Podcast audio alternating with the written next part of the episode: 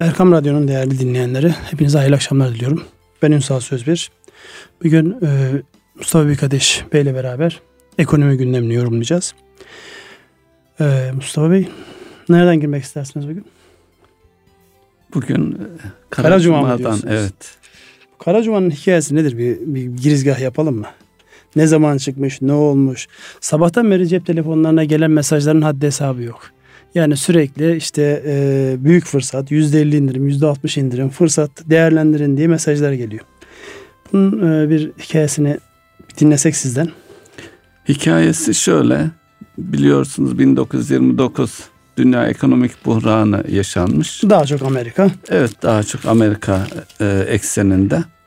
1932'de ee, ise insanların harcama yaparak ekonomi bir tüketim ekonomisi oluşturulmuş ve bunu desteklemek üzere e, yılda bir kere Karacuma adı altında e, dediğiniz gibi oldukça kışkırtıcı indirimlerin yapıldığı, insanları alışverişe sevk etmeye yönelik bir gün olarak yıllardan beri böyle bir etkinlik düzenleniyor. Bu tüm dünyaya sirayet etmiş durumda.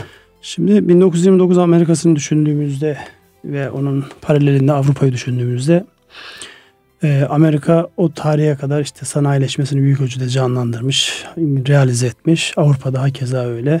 Tam Dünya Savaşı'nın öncesi dönemler. Şimdi e, bugünkü Amerika'yı da anlamak açısından aslında ipuçları var orada. Ekonomiyi canlandırmak noktasında tüketimin teşvik edildiği bir yapı. Şimdi tabii bugünün Türkiye'sine geldiğimizde tüketimin teşvik edilmesi ekonomiye faydalı mıdır değil midir? Yani o günün Amerika'sını ekonomisini canlandıran harcamaya dayalı bir yapı bugünün Türkiye açısından baktığımızda faydalı mıdır? Önce biraz bundan biraz bahsetsek belki daha anlaşılır hale getiririz. Çünkü birey olarak tabii herkes e, faydayı en üst seviyeye çıkarmak ister. Ama ekonomiye gerçekten faydalı mıdır sorusunun cevabını biraz da böyle başlıklarla irdelememizde fayda var. Yani mesela siz tüketici olarak yayından sonra çıktıktan sonra herhangi bir e, şeyiniz olacak mı? Bir hücum hareketi olacak mı sizde? Hücum hareketi e, çok fazla olmaz. E, ama gerçekten ihtiyacı olan insanlar için ihtiyacı neyse onu karşılamak için daha makul fiyatı, daha ucuz fiyata bir fırsat olarak da bakılabilir bireyler açısından. Peki bu şeyleri ertelenmiş bazı ihtiyaçların bugüne çekilmesi ama bundan sonra harcanabilecek bütçelerinde bugünden harcaması anlamına gelmez mi? Yani bugün ekonomiyi canlandırdık. Muhtemelen birazdan herhalde bahsedersiniz yani ne kadarlık bir etki yapar diye sormak istiyorum açıkçası. Yani ekonomiye atıyor mesela bir aylık mı iki aylık mı bir hareketlilik getiriyor. Peki geriye kalan zamandaki olması gereken hareketlilik nasıl olacak? Onu neyle sağlayacak ekonomi? Şu var tabii e, e satıcılar, iş yerleri, firmalar açısından bakıldığında da Bugün e, elde kalmış atık stokların eritilmesi de gündemde. O gözle de bakılabilir e, şeye, e, bugünün şeyine. E, tabii e, Şimdi stokları eritmek tamam yani bugün itibariyle fiyatları kırdık. %50'ye indirdik. Yani 100 liralık bir ürünü 50 liraya indirdiğimizde Burada bir kar marjı var mıdır sizce yoksa? Mutlaka var. Bir kere e, stoklar, atıl stoklar yani satılamamış ürünler de bu süreç içerisinde hatta yüzde elli falan dediniz. Konuşulan yüzde seksenlere kadar hatta yüzde doksan, yüzde doksanlara kadar indirimler var. Bunların elden çıkartılması için de bir fırsat oluyor. E, tabii bugüne yoğun bir alışveriş bundan sonraki süreçte bir zayıflatma olacak ama şu da var bugünü e, gözleyerek almak istediği şeyi planlayıp bekleyen özellikle genç jenerasyonda e, bugünü özel bekleyen e, insanlar var. Şunu demek istiyorum. E, geciktirilmiş ihtiyaçlar da bugün de karşılanıyor olabilir. Valla onlar nasıl olacak çok kestiremiyorum. Bir de e, tabii hangi kanalın kullanıldığı da çok önemli. Yani görebildiğim kadarıyla özellikle bu e, cep telefonlarına gelen mesajlarda daha çok sanki mobil tarafı yani internet üzerinden alışverişler sanki e, destekleniyormuş gibi ya da orada bir ağırlık olacakmış gibi bir görüntü var. E, bir de e, tabii özellikle Amerika'daki şeyler de var işte mağazalara insanlar hücum ediyorlar. İşte pantolonun bir paçası birisinin elinde öteki paçası başkasının elinde. Özellikle böyle çok böyle marka popüler olan şeylerde bu tip böyle kapışmaların olduğunu en azından televizyonlardan, gazete haberlerinden, internet ortamından öğreniyoruz. Bizde peki buradaki hangi kanala hücum olur? Yani insanlar işte fiilen gidip mağazalardan mı alışveriş yaparlar yoksa internet üzerinden mi olur? E, her ikisi de olacak ama internet tarafında ciddi bir büyüme var özellikle gençler açısından. Ee, internet satışlarına yönelik de ciddi bir hazırlık var internet sitelerinin. Artık her markanın da normal e, internet eksenli alışveriş sitelerinin yanı sıra her marka yeni bir kanal olarak internetten online satışta öne çıkarmış durumda. Her kanalda olacak, mağazalarda da olacak. Genç jenerasyon eğer daha ucuz alabilecekse mağazada görüp deniyor sonra da o ürünü internetten sipariş ediyor. Bunu Peki yakınlarımda bunu, da görüyorum. Anladım. Şimdi kanal tarafı önemli. Yani bundan sonraki süreçte özellikle e, insanların kolay ulaşabilecekleri kanallar e, bir de e, görsel anlamda e, değerlendirebilecekleri farklı programlar da var. Yani ben birkaç şeyde gördüm. Mesela elbiseleri kendi vücut ölçünüze veriyorsunuz. O elbisenin sizin üzerinizde nasıl duracağını gösteren simülasyonlar var. Yani orada sanki siz giymişsiniz gibi dışarıdan her taraftan e, nasıl görünüyor diye bakma şansınız var. Bu internet üzerinden yapılan satışları hızlandıracaktır, kolaylaştıracaktır. Çünkü fiziken ulaşmayla İstanbul gibi e, çok büyük bir şehirde yaşıyorsanız her istediğiniz markaya istediğiniz yerde ulaşamayabilirsiniz. Vaktiniz de yoktur zaten buna. O anlamda bir avantaj sağlayacaktır. E, buradaki temel şey kanalın ötesinde bir de ekonominin canlandırılması noktasında. Şimdi biz biliyoruz ki marka üretme noktasında biz çok başarılı bir ülke değiliz. Yani uluslararası bilinen markalarımız çok fazla değil ama Allah'tan işte yurt içinde böyle bir şey olacak. Burada yerlilik vurgusu olacak mıdır? Bizim işte çocukluğumuzda özellikle işte yerli mallar haftası diye bir şey düzenlenirdi. İşte gördüğümüz daha çok işte kuru yemişler, meyveler, sebzelerdi. Yani onun haricinde çok fazla bir şey görmezdik. Şimdi baktığımızda insanların özellikle tüketime yönelik bir günle sınırlandırılmış bir alışverişte yani yerli ekonomiye bir katkısı olacak mı yoksa biz yabancıların buradaki yani e, iyi temsilciler olarak onların mallarını satmalar, onların ekonomiye katkı sağlama noktasında bir e, görev üstleneceğiz. Maalesef özellikle elektronik e, ürünler bazında bakılırsa e, yabancıya da hizmet ediyor olabiliriz. Özellikle akıllı telefon e, ihtiyaç olarak çok popüler. Hatta gelirken e, Karacuma Amerika'da çok fazla önemsendiği için dakika dakika gelişimi internet satışları üzerinden izliyorlar. Yolda e, dinlediğim bir şey şu anda Amerika'da e, bir buçuk milyar dolara ulaşan bir alışveriş var ve bunun yüzde 46-47'sinin de akıllı telefonlar üzerine olduğu söyleniyor. Tabii Türkiye'de de baktığımız zaman özellikle ithal ve elektronik ağırlıklı ürünler tercih edildiğinde maalesef bu noktada dünya çapındaki markalarla yarışacak markalarımız henüz yok. Emekleme aşamasında bir takım markalarımız var. Ee, eğer ithal ürün tercih ederse tüketiciler dolayısıyla o ülkeleri e, desteklemiş olacağız maalesef. Ama bireyler ona bakmaz ki. Bireylerin tek baktığı şey kendi e, menfaatlerini maksimum seviyeye getirmek. Yani 3000 lira alacağı telefonu 1000 liraya 1500 liraya alabiliyorsa yani yerlisine yabancısına bakmayacaktır alacaktır. Orada yani uygulanacak bir strateji olabilir mi? Çünkü sabahleyin mesela e, bu arada ben kendimi test ediyorum. Yani bir birey olarak e, gelen mesajları nasıl üzerindeki etkilerinin nasıl olduğu noktasında da kendimi test ediyorum. Yani kendi kendime en fazla güldüğüm şey şu oldu. İşte bir e, mağaza, spor mağazasından kayak takımlarıyla alakalı yüzde seksene varan kayak takımı işte giyim kuşamı neyse onlarla alakalı bir indirimden bahsediyor. Bir ara böyle kendimi yani onları alıyormuş gibi hayal ettim. Halbuki ben öyle kayağa giden bir insan değilim yani. Belki böyle hobi olsun diye 3 senede 5 senede bir kere giden bir insan. Acaba almalıyım mı dedirtti bana. Çünkü o kadar üst üste geldi ve o kadar cazip şey söylüyor. Burada gerçekten ihtiyaç olmayan e, bazı şeylerin alınması noktasında da insanları tetikleyen bir hadise var mı? Çünkü yani biz biliyoruz ki özellikle perakende ayağında artık e, zaten iktisadın da biliyorsun son dönemde Nobel ödül alanlar davranışsal iktisatlar. İktisat çalışanlar. Evet. E, mağazaya nereden girmeli? Girdiğinizde yani mesela dikkat etsin bütün e, dinleyenlerimiz mağazalara sağ taraftan girilir. Yani kasalar daha sol taraftadır. Sağdan girilir. Sağdan tur atılarak gelir. Bu psikolojik etkisi var bunun üzerinde. Artı işte özellikle tekstil e, markalarında onu görürler. Dikkatlerini çekmediyse çeker. İçeride bir koku vardır. Sizi alışverişe teşvik eder. İçerideki müzik sizi alışverişe teşvik eder. Bunların hepsi insan psikolojisi üzerinde yapılan uzun deneyler sonucunda insanların en fazla nasıl etkileriz diye. Şimdi mağazalarda fiilen olan hadise gelen mesajlarda da bir şekilde bize aktarılıyor aslında. Yani işte benim gibi e, yani her ne kadar e, memleketim doğunun en doğusu olsa karla haşır neşir olan bir ama kayak sporu benim gündemimde olan bir şey değil. Bende bile eğer kayak malzemeleri alma noktasında bir şey böyle hafiften dokunuyorsa e demek ki e, bunun gibi gerçekten o an ihtiyaç olmayan ama iyi yönetilmiş bir algıyla ortaya çıkmış bir sürü e, tetikleyiciler, bir sürü e, yani e, pazarlama teknikleri ortaya çıkabilir. Burada bu arada sizi yani ihtiyacınız olmadığı halde gündeme gelen bir şey var mı? Elbette en büyük risk de burada zaten.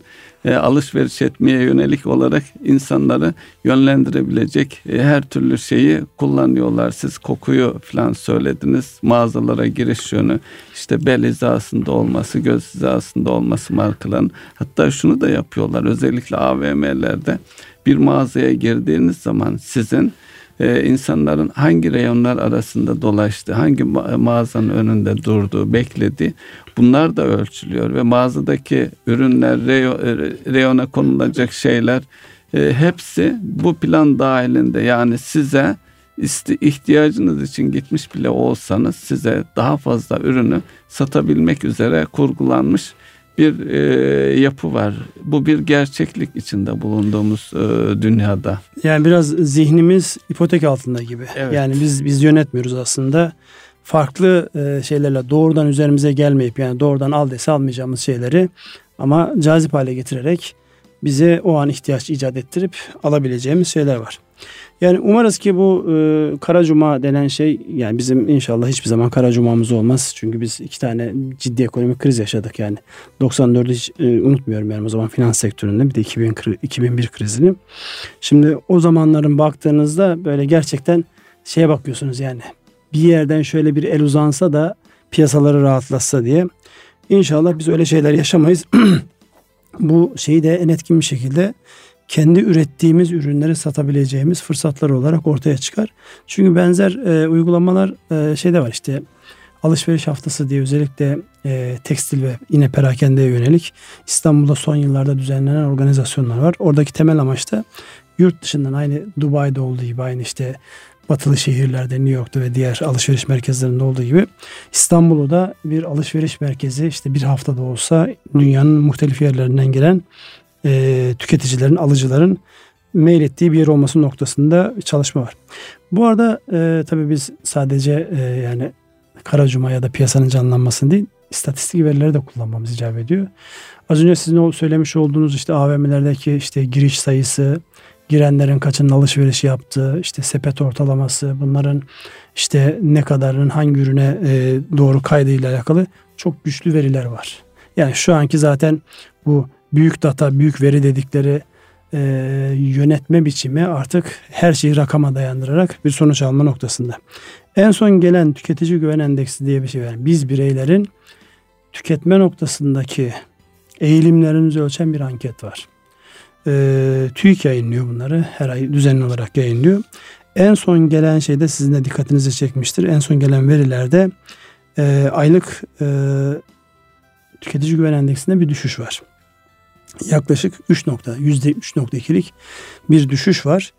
Bunun alt kırılımına baktığımızda bu e, endeks e, dört başlığın bileşeninden oluşuyor. Bir tanesi e, ekonominin genel gidişatıyla alakalı. İşte bu şeye katılan, ankete katılanlara soruluyor. Ekonominin işte 12 aylık geçmiş, 12 aylık geleceği ve önümüzdeki birkaç ay içerisinde nasıl olacağına dair bir soru soruluyor. Onun içerisinde tabii insanların işte kendileriyle alakalı, işsiz kalıp kalmayacaklarıyla alakalı bir korkuları var mı? Eğer e, alışverişleri ne yapacaklarsa özellikle bu e, beyaz eşya diyebileceğimiz yani işte mobilyaydı, beyaz eşya gibi ürünlerin tüketilmesiyle alakalı gündemlerinde ne var? Bir başka işte hanenin e, geliriyle alakalı e, beklenti ne durumda? Yani evde kaç kişi çalışıyor ve bunların gelirinde bir artma ya da azalma olacak mı? Bununla alakalı bir ölçüm var. E, işsizlikle alakalı yani işsiz kalıp kalmamakla alakalı bir korku taşıyor insanların onunla alakalı bir ölçüm var. Bir de elde ettiği gelirden tasarruf edip edemeyeceği ile alakalı bir ölçüm var. Bunların bileşeninden tüketici güven endeksi çıkıyor. Ve ben baktığımda en son yayınlanan işte 22 Kasım'da yayınlanan endekse baktığımda maalesef e, bizim en büyük problemlerimizden bir tanesi olan tasarruf eğilimle alakalı bu ankete katılan insanların vermiş oldukları cevaplardan tasarruf etme oranında %14.4'lük bir azalma var. Yani daha önceden tasarruf etme eğilimi 21 iken şu an 18'e gerilemiş vaziyette. Zaten kanayan bir yaramızdı. Bu nasıl etkileyecek? Yani bir taraftan işte kara cumalar, tüketimin teşvik edilmesi, insanların ihtiyaçlarını ya ertelemiş ihtiyaçlarını ya da gündeminde olmayan ama fırsat bu fırsattır deyip yapacakları ihtiyaç var. Öbür tarafta da insanların e, gelecekle alakalı beklentilerine güven endeksinde bir kırılma var. Bunu bir yorumlamak gerekirse nasıl bakmak lazım? Tabii bunun e, ciddi bir psikolojik etkisi var. E, geleceğe yönelik güvenin e, zedelenmesi, aşağı doğru e, görüntüsü. Bunun e, şu anki koşullar e, bakıldığında ekonomik büyüme e, göstergeler her ne kadar iyi de olsa bu geleceğe yönelik işin psikolojisi ve e, şu andaki göstergeleri en fazla etkileyen husus siyasi gelişmeler işte ve dışta. Bunların pozitife yönelip e, insanlara yeni bir hikaye, yeni bir güven duygusunun e, hararetli bir şekilde ortaya konulması ihtiyacı var. Burada ben bir koçluk sorusu sorayım. Yani bir profesyonel koça bu soru sorulur mu bilmiyorum. Peki ne yaparsak tüketici güven endeksimiz yukarı doğru döner. Yani çünkü bu önemli. Tüketicilerin kendilerini güvende hissetmeleri, gelecekle alakalı pozitif düşünmeleri özellikle bizimki gibi genç e, bir ülkede yani bu, bu yayınlanan istatistikteki en hızlı düşüşün kaydedildiği tasarruf etme eğilimini ne yaparsak yukarı çevirebiliriz. Yani akşamdan sabah olmayacağını biliyorum ama bu konuda psikolojik bir şey var mıdır? Yani insanların değerlendirmesi gereken psikolojik bir taraf var mıdır? Onunla alakalı biraz e, yorum alayım sizden. Burada e, gelen haberler e, çok önemli. Şu ana kadar gelen haberler e, güveni e, zedelemeye yönelik özellikle kur etkisi kurdaki artışlara bakıldığında da oradaki temel neden ekonomik gerekçelerin ötesinde gelen e, içten ve dıştan gelen olumsuz haberler var. Bu e, buna karşı olumlu haberleri de artırabilmemiz lazım. Bunu normal ekonomiyi yöneten aktörlerin de buna biraz ağırlık vermesi lazım. Bu haberler geldiğinde çünkü Türkiye az önce sizin bahsettiğiniz 94 krizi ve 2001 krizi gerçekten bankacılık sektöründe de ciddi sarsıntılara neden olan ve daha sonra da bunun reel ekonomiye ciddi yansımaları olan krizlerdi. O günlerle bugünü kıyasladığımız zaman yani kararlar bağlayacak bir durum yok. Ee, ülke büyüklük açısından, ekonomik refah açısından oldukça o günlere kıyasla oldukça iyi durumda. Ama şu anda her şeyin ötesinde dediğiniz gibi e, artık e, ekonominin sadece rakamlar değil insanların davranışsal e, sonuçları, davranışları da ekonomiyi doğrudan etkilediği bir gerçeklik artık dolayısıyla, dolayısıyla davranışları olumlu etkileyecek iyi haberlere bu dönemde oldukça ihtiyacımız var diye düşünüyorum. Peki o iyi haberlerin olması için yani Türkiye'nin şu an bulunduğu coğrafi e, ortam artı dünyanın e, kat ettiği mesafeler işte Amerika bir taraftan Avrupa bir taraftan herkes kendi ekonomisindeki sıkıntıları bertaraf etmek için para bastılar ve dünyaya enjekte ettiler. Yani bizim paramızın böyle bir gücü yok. Yani sadece haberlerde yani çünkü bir taraftan da şey var işte ekonomi büyüyor, hızla büyüyor. Ekonominin gayet böyle işte sanayi üretiminde çok ciddi artışlar var. Gerçi şu an elimizde konuşacağımız birkaç tane daha istatistik var. Oralarda son ay biraz kırılmalar var. Özellikle işte reel kesim güven endeksi artı sektörel güven endekslerine baktığımızda genel anlamda bir önceki aylara göre bir e, kırılma var. Fakat hala seviyemiz gayet iyi. Şimdi diğer ülkelerdeki, diğer ekonomilerdeki şeyi düşündüğümüzde Merkez Bankası başkanlarının, devlet başkanlarından daha fazla bilinir olduğu, daha fazla sözlerinin geçer olduğu bir dünyada yani ne yaparsak pozitif haber gelir ne olursa pozitif haber olarak algılayacağız bir sonu. Bir kere yönetilebiliyor olmak çok önemli bir şey. Şu ana kadar e, yönetiliyoruz. Burada herhangi bir kırılma yok. e, Merkez Bankası başkanları o ülkelerin paralarını yöneten kişiler olduğu için e, para artık e, Amerikan Merkez Bankası'nı e, Fed'e dikkate alırsak dolar üzerinde doların ne tarafa gideceği faiz oran faiz artıracak mı artırmayacak mı hele hele dünya ekonomisinde kullanılan hakim para dolar. %70. Evet. Dolayısıyla e, oradaki Amerikan Merkez Bankası'nın başkanı ne, ne düşündüğü işte açıklanan tutanaklar bunlar tüm dünyayı etkiliyor ve e, diğer ülke merkez bankaları da hareketlerini Amerikan Merkez Bankası'nın alacağı kararlara endeksliyor. E biz genellikle yorumlarımızda e, günlük değerlendirmelerden olabildiğince kaçmaya çalışıyoruz ama yani şeye baktığımızda mesela e, son bir haftada e, euro dolar paritesine baktığımızda işte euro da yani Avrupa bölgesinden gelen verilerin iyileşmesi yani veriler bu kadar önemli iyileşmesi işte pariteyi e, 1.15'ten 1.19 1.20 sınırına kadar getirdi. Bu da bize yansıması oluyor. Yani bizde herhangi bir tanesi aşağıda gelmiyor maalesef. İkisi de yukarı gidiyor. Yani e, öyle bir şey ki ayağın bir tanesi durduğu zaman o sabitliyor. Öteki yukarı gidiyor. Yani aşağı gelmesi gereken gelmiyor. Bu sefer ötekisi sabitleyip yani daha önceden duran hareketleniyor. Dolayısıyla bu bizim şu an baktığımızda işte e, 3.93'ler 3.94'ler seviyesinde dolar euro işte e, dolar euro dolar TL. Dolar TL. E, euro açısından da baktığımızda artık 4.60'lara geçti. E, nereye gideceğini şu an kestirmek de gerçekten kolay değil. Buradan baktığımızda yani e, bizim özellikle dengeler açısından e, baktığımızda reel kesim e, güven endeksine baktığımda yani bizim e, beklenen siparişlerle alakalı, yurt dışı ile olan ilişkilerimizle alakalı, yurt içindeki büyümeyle alakalı oradaki e, istatistikleri e, nasıl yorumlamak gerekiyor?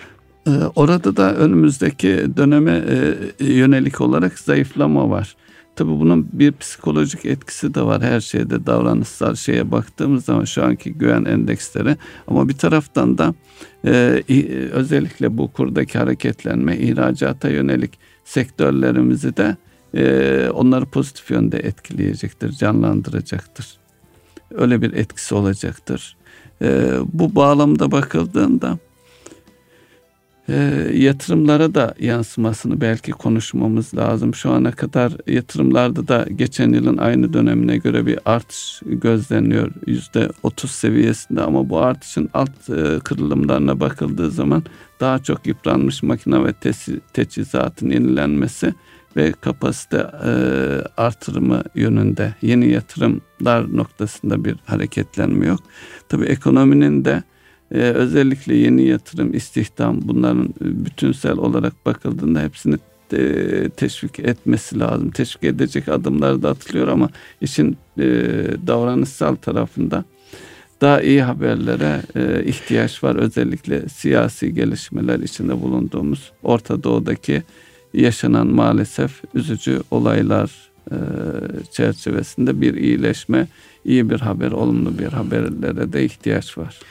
Son dönemde özellikle sektörel anlamda baktığımızda turizm sektöründe ciddi bir canlanma var. Yani geçen yıllardaki o aşağı gelişi telafi edecek bir hareketlenme var. Yani ihracat e, siparişlerine baktığımda ben yani hem mevcutta hem gelecekte bir artış bekleniyor. Dolayısıyla yani eskilerin dediği gibi işte e, marifet iltifata tabidir, müşterisiz meta zayidir. Hareketinde eğer biz müşterimizi satacak bir piyasa bulabilir isek, mevcut olan piyasalarımızdaki işte bu e, siyasi ve e, ekonomik sebeplerle kayıpları telafi edecek yeni piyasalar bulabilirsek bu büyüme devam edecektir diye ben de bu şekilde düşünüyorum. Burada e, sektörel anlamda baktığımızda yani perakende, inşaat ve e, hizmet sektörünü üçünü birlikte değerlendirdiğimizde geçtiğimiz aylarda e, neredeyse üç sektörde de bir aşağı e, dönme var. Yani yani beklentiler buradaki güven endeksinde 3 sektörde de kırılma var. Peki bizim ekonomimizi canlandırma noktasında çok önemli unsurlardan bir tanesi olan işte inşaat sektörü en önemli şeylerden bir tanesi. Baktığımızda inşaat sektöründe yani diğerlerine göre hizmet ve perakende sektörüne göre daha yatay bir düşüş var. Yani çok böyle sert bir düşüş olmamış. Ee, daha önceki aylarda yapılan kampanyalar insanların yani bir taraftan da çünkü şey büyüyor yani ihtiyaçlar da artıyor. Yani yatay bir seyir var. E, hizmet ve perakende sektöründeki düşüşler daha e, sert. İnsanlar günlük ihtiyaçlarını öteliyorlar? E, günlük ihtiyaçlarını öteliyorlar. E, tabii bir de e, özellikle inşaat sektörü dediniz. İnşaat sektöründe canlanması için e, faiz oranları, katılım bankaları düşünürsek kar payı oranları belirleyici. Yani konut alacak insanların konut fiyatından daha önce onların aylık ödemelerini karşılayabilecek ekonomik bir ödeme e, taksit ödeme gücüne erişmeleri gerekiyor. Bu çok belirleyici ama dediğiniz gibi ihtiyaçlar da devam ediyor. Belki şu anda oluşmuş bir stok var ama bu ston erimesi çok da e, zor değil. Tabii ihtiyaçlar açısından da şu ana kadar belki lüks konut segmentinde çok fazla bir üretim oldu ama ihtiyaçlar daha alt segmentlerde. İnşaat firmaları da zaten bunu görüyor. E, buna göre yeni projeler e, hayata geçiriliyor. Tabi deprem e, bölgesindeyiz. En son Kuzey Irak'ta bir deprem yaşandı. E, belli seviyede İran Irak sınırında, İran Irak sınırında bir deprem yaşandı.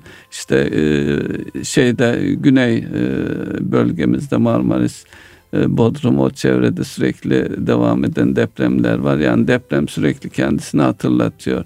Dolayısıyla deprem bölgesinde olduğumuz için değişmesi gereken, yıkılıp yeniden yapılması gereken büyük bir e, konut e, stoğumuz var.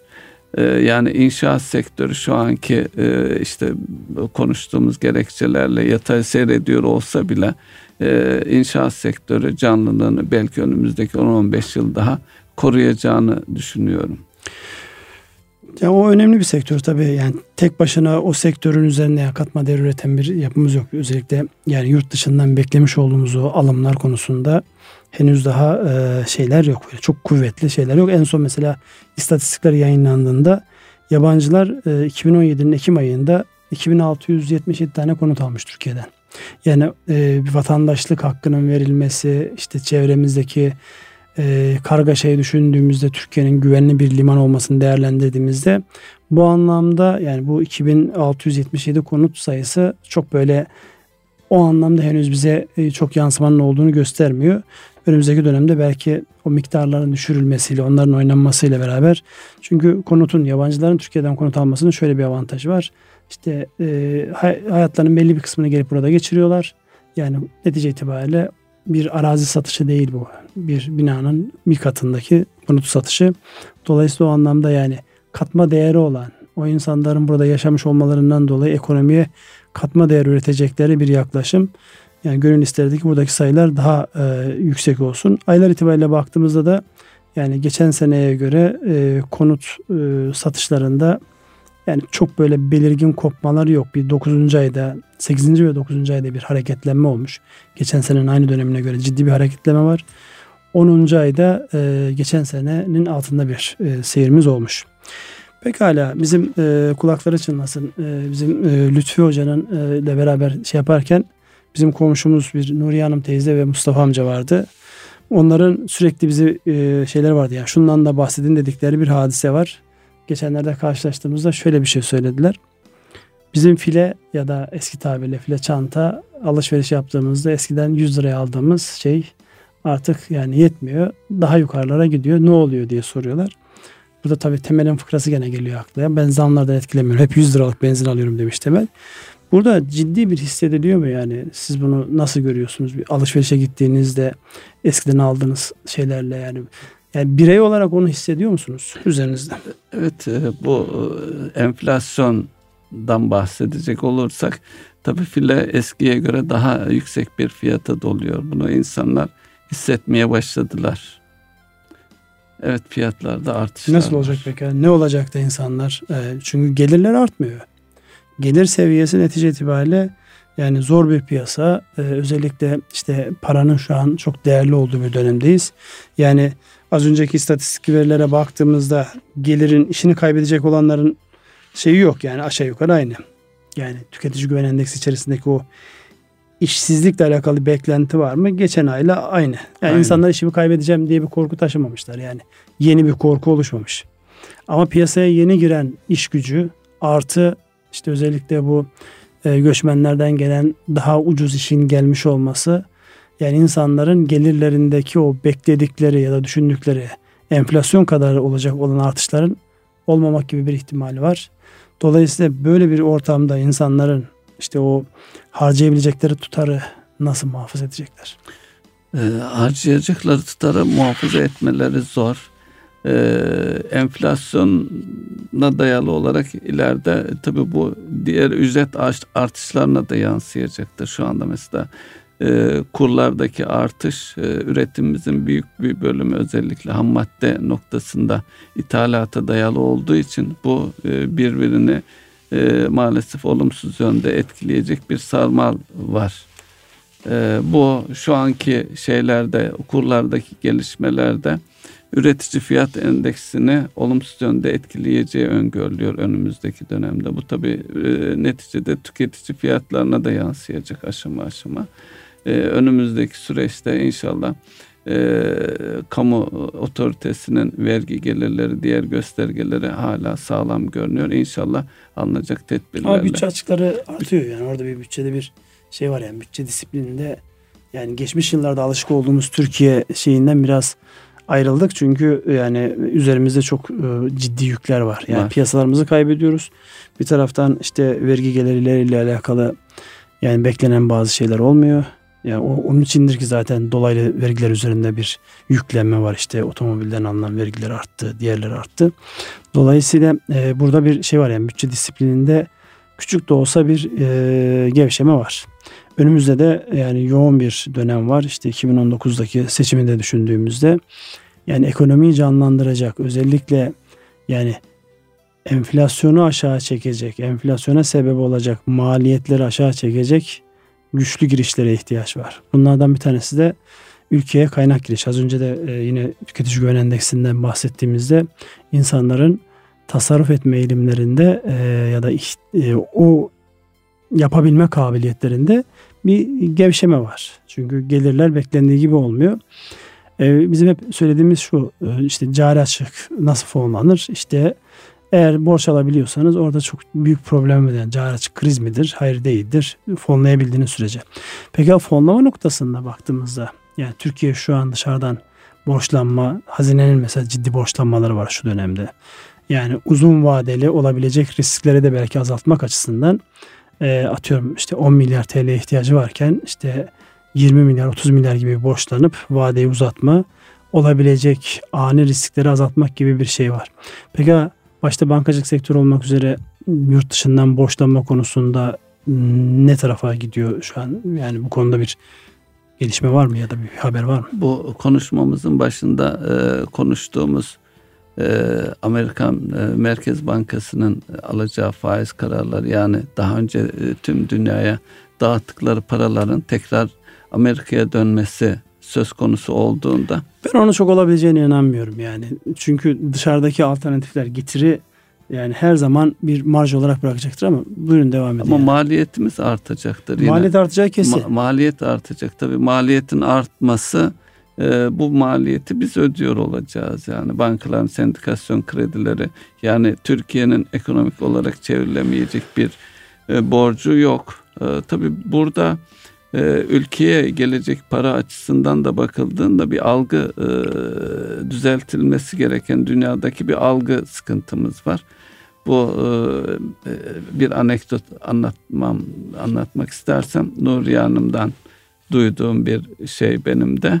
Şöyle e, Japonya'dan ta- taşınmış bir komşusu e, elçilikten arayıp sakın 9'dan sonra dışarıya çıkmayın diyorlarmış. Türkiye için. Evet Türkiye, Türkiye için. İstanbul İstanbul için. Şimdi böyle bir algımız var. Yine konut yabancılara konut satışı için konut satacak konutumuz var ve alacak da bir potansiyel var. Özellikle Osmanlı coğrafyasına bakacak olsak ciddi sayıda İstanbul'da konut satılıyor olması lazımdı. E, algının biraz daha pozitife dönebildiği anda çok hızlı değişecektir. Mesela turizm sektöründe turizm sektöründe bir canlılık var ama baktığımız zaman Batı ülkelerinden gelen yok. Dolayısıyla turizmde de yeni e, daha önce gelmeyen ülkelerdeki insanlar mesela İran'la ilgili e, Konya e, özelinde söyleyecek olursak Mevlana'nın etkisinde etkisi de var orada. Mevlana'yı onlar da sahipleniyorlar.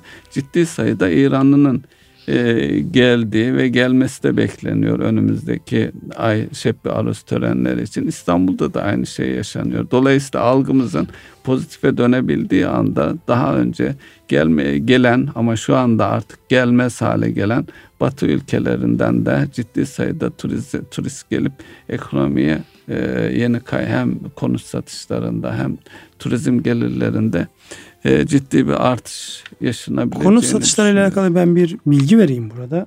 Yani en fazla kime konut satmışız diye baktığımızda enteresandır. En fazla Suudi Arabistanlara satmışız. Ondan sonra Azerbaycanlılar, sonra e, Kuveyt, arkasından Rusya Federasyonu. Yani baktığımızda e, yakın coğrafya Türkiye'yi bu anlamda yani yani ben gerçekten şaşırdım. Yani İstanbul şeyine baktığında e, çok yoğun seyahat ettiğim için bazen böyle gece geç saatlerinde e, dönüyorum. Yani yakın çevremizde işte gecenin bir e, vaktinde tek başına bir hanımefendinin yani çok rahatlıkla sokaklarda şey yaptığını, evine gittiğini. Yani İstanbul'da bu anlamda bilmiyorum tabii bu suç oranının yükseldiği şeyler var mı? O biraz emniyet kayıtlarıyla alakalı bir şey ama yani çok enteresan eğer Türkiye ile alakalı gece saat 9'dan sonra sokağa çıkmayın diye birileri birilerini uyarıyorsa gerçekten bizim algıyı yönetme Algı. noktasında ciddi şeyimiz var. Ama Japonya deyince aklıma şey geldi. Özellikle Nevşehir'de bundan birkaç sene önce işte iki Japon turistin e, öldürülmesi üzerine çok ciddi bir şey oldu. Mesela Kapadokya Japonlar açısından, Konya Japonlar açısından fevkalade önemli bir yerken birden böyle jet hızıyla bir e, talebin ya da gelişlerin azaldığını biliyorum. Demek ki bizim kendimizle alakalı e, bazı şeyleri daha net anlatmamız lazım. Ama o konuda da ben başarılı olarak görüyorum. Çünkü özellikle bu bizim güneyde Suriye tarafına duvar çekmiş olmamız ve yani e, bu anlamda emniyetimizin ve istihbaratımızın gerçekten başarılı şeyler var. Yani herhangi bir olayın vukuatın e, olmamasından dolayı Antalya'da başta İstanbul olmak üzere Antalya'da diğer şehirlerde turizm girdilerinde e, fena bir görüntü yok. Evet. Peki burada e, az önce enflasyonla alakalı şey değerlendirdiğimizde bireylere yansıması itibariyle baktığımızda önümüzdeki dönemde yani bu konuda e, siyasi otoritenin çok e, istekli bir şekilde enflasyonu aşağı çekme noktasında istekli bir şekilde adımlar atacağının işaretlerini görüyoruz. Ama bir taraftan da maliyet e, kalem var. En büyük maliyet de bizde dövize dayalı girdilerimiz. Evet. Başta işte enerji girdileri olmak üzere. Yani bunlar insanların e, harcayabilecekleri e, parayı daha doğrusu para aynı kalacaktır da o para karşılığında alabilecekleri malı aşağı çekecektir. Burada insanların psikolojisini nasıl yönetmek icap eder? E, tabii insanlar e, her e, bireyin alıştığı bir konfor e, şey düzeyi var. Bunu muhafaza etme eğilimi olacaktır ve bundan rahatsızlık duyacaklardır. Yani o rahatsızlığı e, Herkese, yönetecekler olanlar nasıl yönetecek? Evet, yönetmek Tabi bunun şöyle bir e, e, destekleyen etkisi olacaktır. Kurdaki artış cari e, açığı özellikle bazı ürünler telefonda ithale dayalı ürünler pahalılaşacağı için orada belki cari açığı olumlu yönde etkileyecek bir faydası da olacaktır yani e, denge açısından bakacak olursak. Şimdi orada tabii baktığımızda bizim e, normalde kur artışlarından en fazla sevmesi gereken ihracatçıların olması gerekirken çok enteresandır. İhracatçılar bile kurum bu kadar yukarı gitmesinden çok memnun değil. Rahatsız. Çünkü bizim yani ihracat kalemlerimizin ki yani malum e, en büyük ihracat kalemimiz otomotiv sektörü. E, otomotiv sektörünün önemli bir kısmı ithalat. Onların çok fazla sesi çıkmamakla beraber yani şu an çok sıradan yani alınacak arabalarda bile baktığınızda işte diğer maliyetlerle beraber yani 100 bin liraları bulmuş vaziyette en bildiğiniz sıradan bir arabanın maliyeti.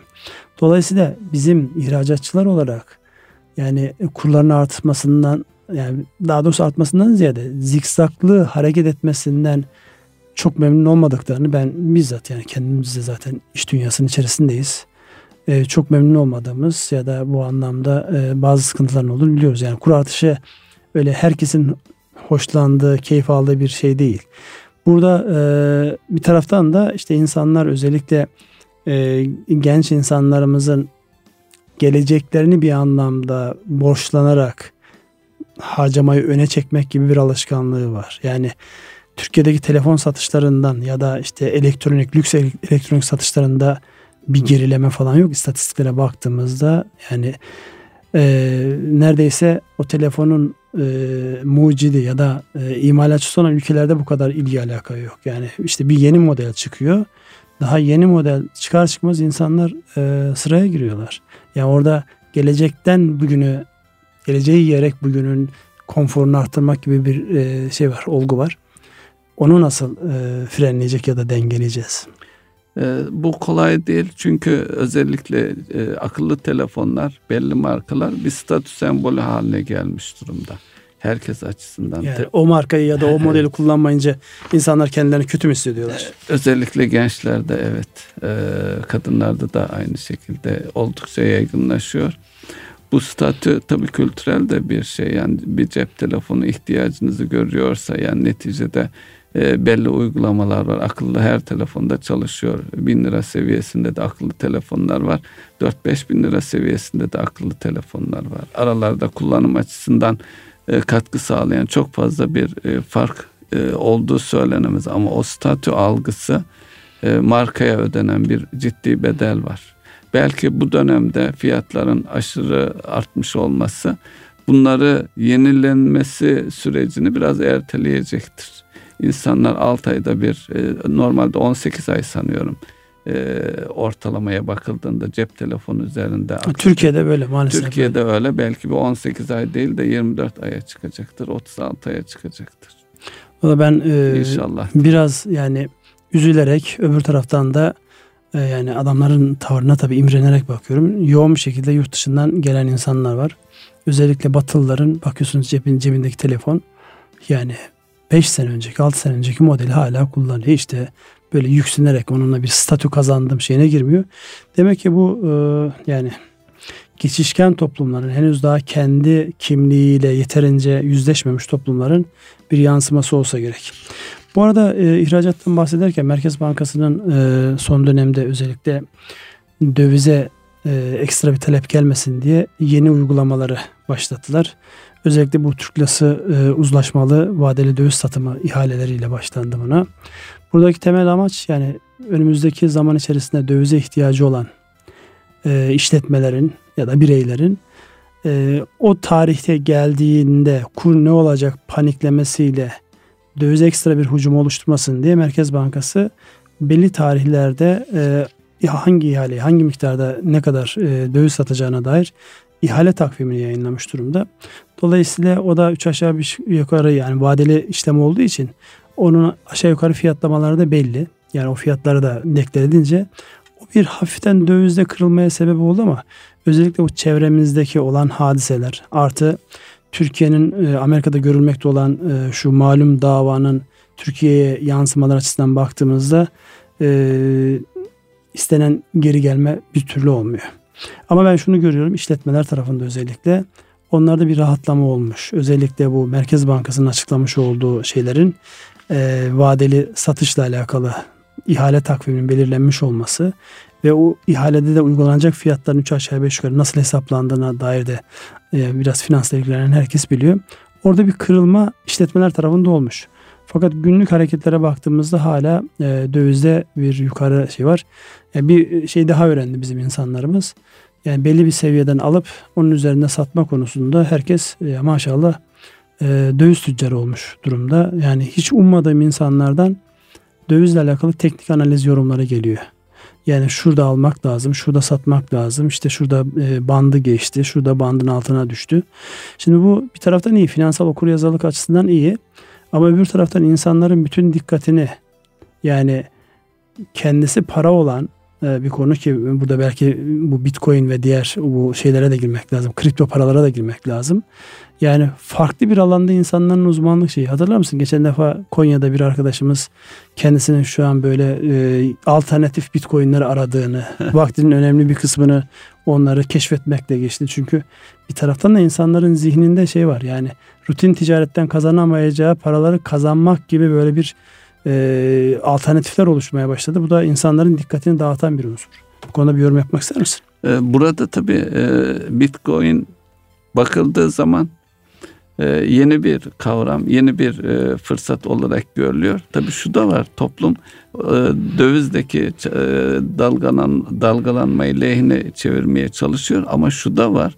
Bazı insanlar da bu konuda muhabbet edebilmek için, mevzu edebilmek için e, çok küçük bir miktarı 100 dolar, 200 dolar gibi bir miktarı ona yatırıp ne bileyim günün belli bir bölümünü bir hobi gibi de e, algılıyorlar. Öyle de bir gerçeklik var. Tabi bu Türkiye'deki herkesin bir taraftan e, e, sizin de vurguladığınız e, finansal okul okur yazarlığı desteklerken e, bir taraftan da bu dalgalanmaları e, insanların gündeminde tutarak e, olumsuz tarafta da etkilemez söz konusu insanlar. Belki... 100 dolarlık bir yatırım için geri geldiğinde olumsuz olarak mutsuz olabiliyorlar veya biraz yatırım. Ama bunun hiç miktarının şeyi yok, önemi yok yani özellikle evet, ekonomiyle alakalı.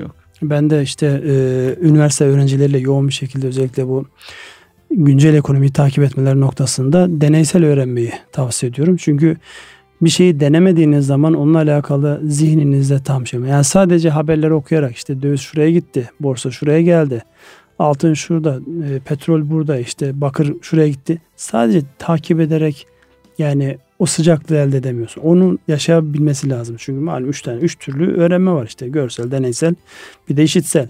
Şimdi şu an biz işitsel bir e, aktarım yapıyoruz. Yani bu bir öğrenme değil. Sadece bir bilginin bir yerden bir yere aktarılması. Ama deneyerek öğrenilmenin etkisi ve insanlar üzerinde bırakacağı çevresiyle beraber algılanması anlamında baktığımızda e, müthiş bir etkisi var. Onun için bir taraftan deneysel öğrenmeyi tavsiye ederken öbür taraftan da sadece uzaktan seyredin demek mümkün olmayacaktır. Ama tabi bildikleri konularda. Bildikleri. Yani geçen hafta da üzerine özellikle e, basarak söyledim gelen dataların nereye nasıl etki yapacağı konusunda çok e, iyi bilmek lazım, iyi analiz etmek lazım. Çünkü e, yani kimyasal formül değil ekonomi. Ekonominin çok fazla bileşeni var, çok fazla değişkeni var. Dolayısıyla yani bir sebep sonuç ilişkisi içerisinde şunu yaparsan şu olur demek o kadar mümkün değil. Yani çok büyük e, şeyler hele böyle borçlanarak hele başkalarının paralarıyla herhangi bir yani para ve sermaye piyasalarında işlem yapmak doğru değil. Çok ağır hasarlar verir ki onun geçmişte çok ciddi şeyler ödedi, ödedi bu ülkedeki bir sürü insan. Farkına varmadan sürenin sonuna gelmişiz Mustafa abi. Dolayısıyla herhalde bugün bize e, bu kadar konuşmak kafi. E, Erkam Radyo'nun değerli dinleyenleri e, bir ekonomi gündemi programı daha sonuçlandırdık. Ben Ünsal Sözbür. Hepinize hayırlı akşamlar diliyorum. Hayırlı akşamlar efendim.